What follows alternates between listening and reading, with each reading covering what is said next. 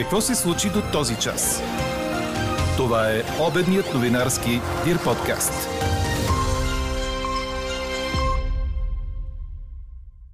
Продължаваме. Промяната остава в опозиция, обяви Ясен Василев. Всички журналисти добре дошли на пресконференциите им, изтъкнаха от ръководството на партията. Започва проверка на машините за гласуване, на които се появи надпис «Дневникът е подменен». Никой не трябва да влиза в затвора само защото използва марихуана. В Съединените щати това вече не е престъпление. А днес ви питаме. Зеленски призова НАТО да удари превентивно Русия. Подкрепяте ли? Говори Дирбеге. Добър ден, аз съм Елза Тодорова. Това са подкаст новините по обяд на 7 октомври. До края на деня ще бъде слънчево с поява на висока и средна облачност. В западната половина на страната ще духа слаб вятър от изток, а в източна България до умерен от североизток. Дневните температури са между 19 и 24 градуса. Такава е прогнозата за последния работен ден от седмицата на синоптика ни Иво Некитов. Прогнозата за уикенда очаквайте в 18.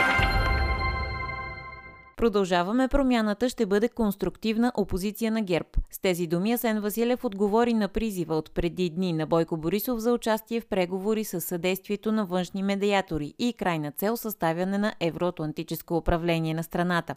Половин милион избиратели подкрепиха продължаване на промяната с ясното послание, че ние няма да влезем в коалиция на граждани.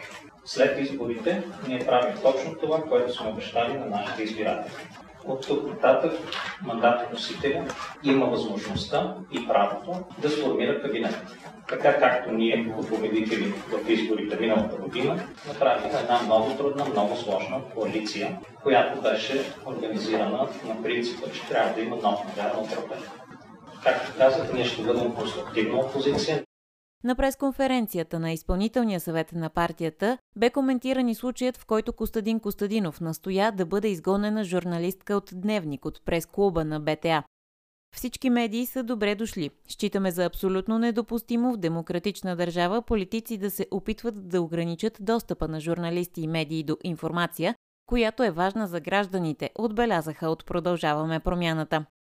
Повече по темата очаквайте в подкаста ни в 18, а междувременно четете в Днес Дирбаге. В много бърз порядък ще бъдат проведени дисциплинарни производства срещу двамата полицаи са причастни към катастрофата на околовръстното шосе, причинена от Димитър Любенов. Това коментира пред БНР вице-премьерът и вътрешен министр Иван Демерджиев. На служителите са им отнети служебните карти и личното оръжие. По думите на Демерджиев, вътрешна сигурност е направила всичко необходимо и е реагирала изключително бързо, след като за странното поведение на служителите МВР разбрало от медиите. Служебният вътрешен министр коментира и че се надява така, както ръководеното от него ведомство се чисти от нарушители и други системи в държавата да го последват.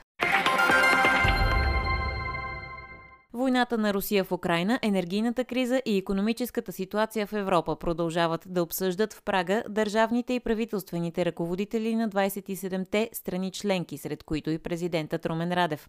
Те са в чешката столица за неформалния съвет на Европейския съюз. Евролидерите обсъждат общи действия срещу продължаващата агресия на Кремъл, как да продължи финансовата и военната подкрепа за Киев, както и новият пакет санкции срещу Москва. Преизчислените от 1 октомври пенсии се раздават по нормалния график от днес до 20 октомври. След преизчисленията, увеличение на сумите получават над 890 000 пенсионери. С увеличението от 15,2 на 100, сумата за изплащане за тях става 937 лева и 55 стотинки. Какво още очакваме да се случи днес? Проверяват трите машини, на които в изборния ден се появи надпис «Дневникът е подправен». Предстои проверка и на други две устройства, които са се оказали с сменен хеш-код. Това обяви в ефира на БНТ председателят на Централната избирателна комисия Камелия Нейкова. Резултатите от проверката се очакват най-късно в понеделник. Съобщението Дневникът е подправен се появи на екраните на три машини за гласуване, които така и не проработиха в изборния ден. Вероятно се дължи на повреда в флаш паметите, предположиха по-рано от Сиела Норма пред БНР. Машините се намираха в секции във Варна, Свищов и село Ковачево, Пазарджишко, където изборите в крайна сметка се проведоха с хартиени бюлетини. Край бреговете на Израел е открито ново газово находище, съобщиха от гръцката компания за проучване и добив на въглеводороди Energean Oil and Gas. Проучвателният сондаж Хермес е открил находище с запаси от газ между 7 и 15 милиарда кубични метра. Находищата са важни не само от економическа гледна точка за Израел, но и от политическа, поставяйки страната в ситуация на газова сила. Общите количества газ, открити в израелски води, се равняват на приблизително 50 милиарда долара. Израел може да увеличи износа на газ към Египет и към страни от Европейския съюз, които се нуждаят от друг източник в ситуация на световна енергийна криза, отбелязва БТА. Четете още в Дирбеге. Лудогорец завърши наравно един на един като гост на Хик Хелзинки в третия си матч от групите на Лига Европа. Така разградчани събраха 4 точки от първите си три двубоя в турнира, като временно вземат втората позиция, докато за опонента им Хик това бе първата точка. С оглед показаното от двата тима на изкуствения терен в финландската столица, получилото се реми изглежда като логичен резултат, макар както Лудогорец, така и Хик да имаха отлични шансове за победен гол в края. Чухте обедния новинарски Дир подкаст. Подробно по темите в подкаста четете в Дирбеге. Какво ни впечатли преди малко?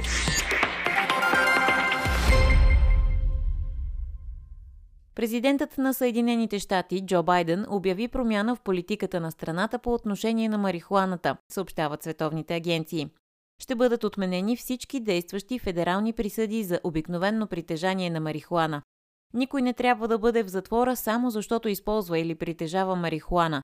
Това вече е законно в много щати. Хиляди хора имат федерални присъди за притежание на марихуана и в резултат на това може да им бъде отказана работа, жилище или възможности за образование.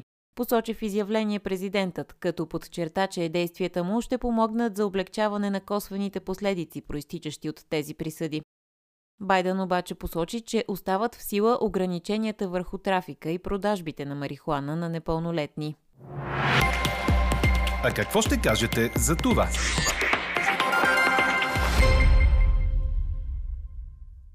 Москва разкритикува изявление на украинския президент Володимир Зеленски пред представители на австралийския мозъчен тръст Лоуи, в което той изразява позицията си, че НАТО трябва да нанесе превентивни удари срещу Русия, за да предотврати всякакви възможности тя да използва ядрено оръжие.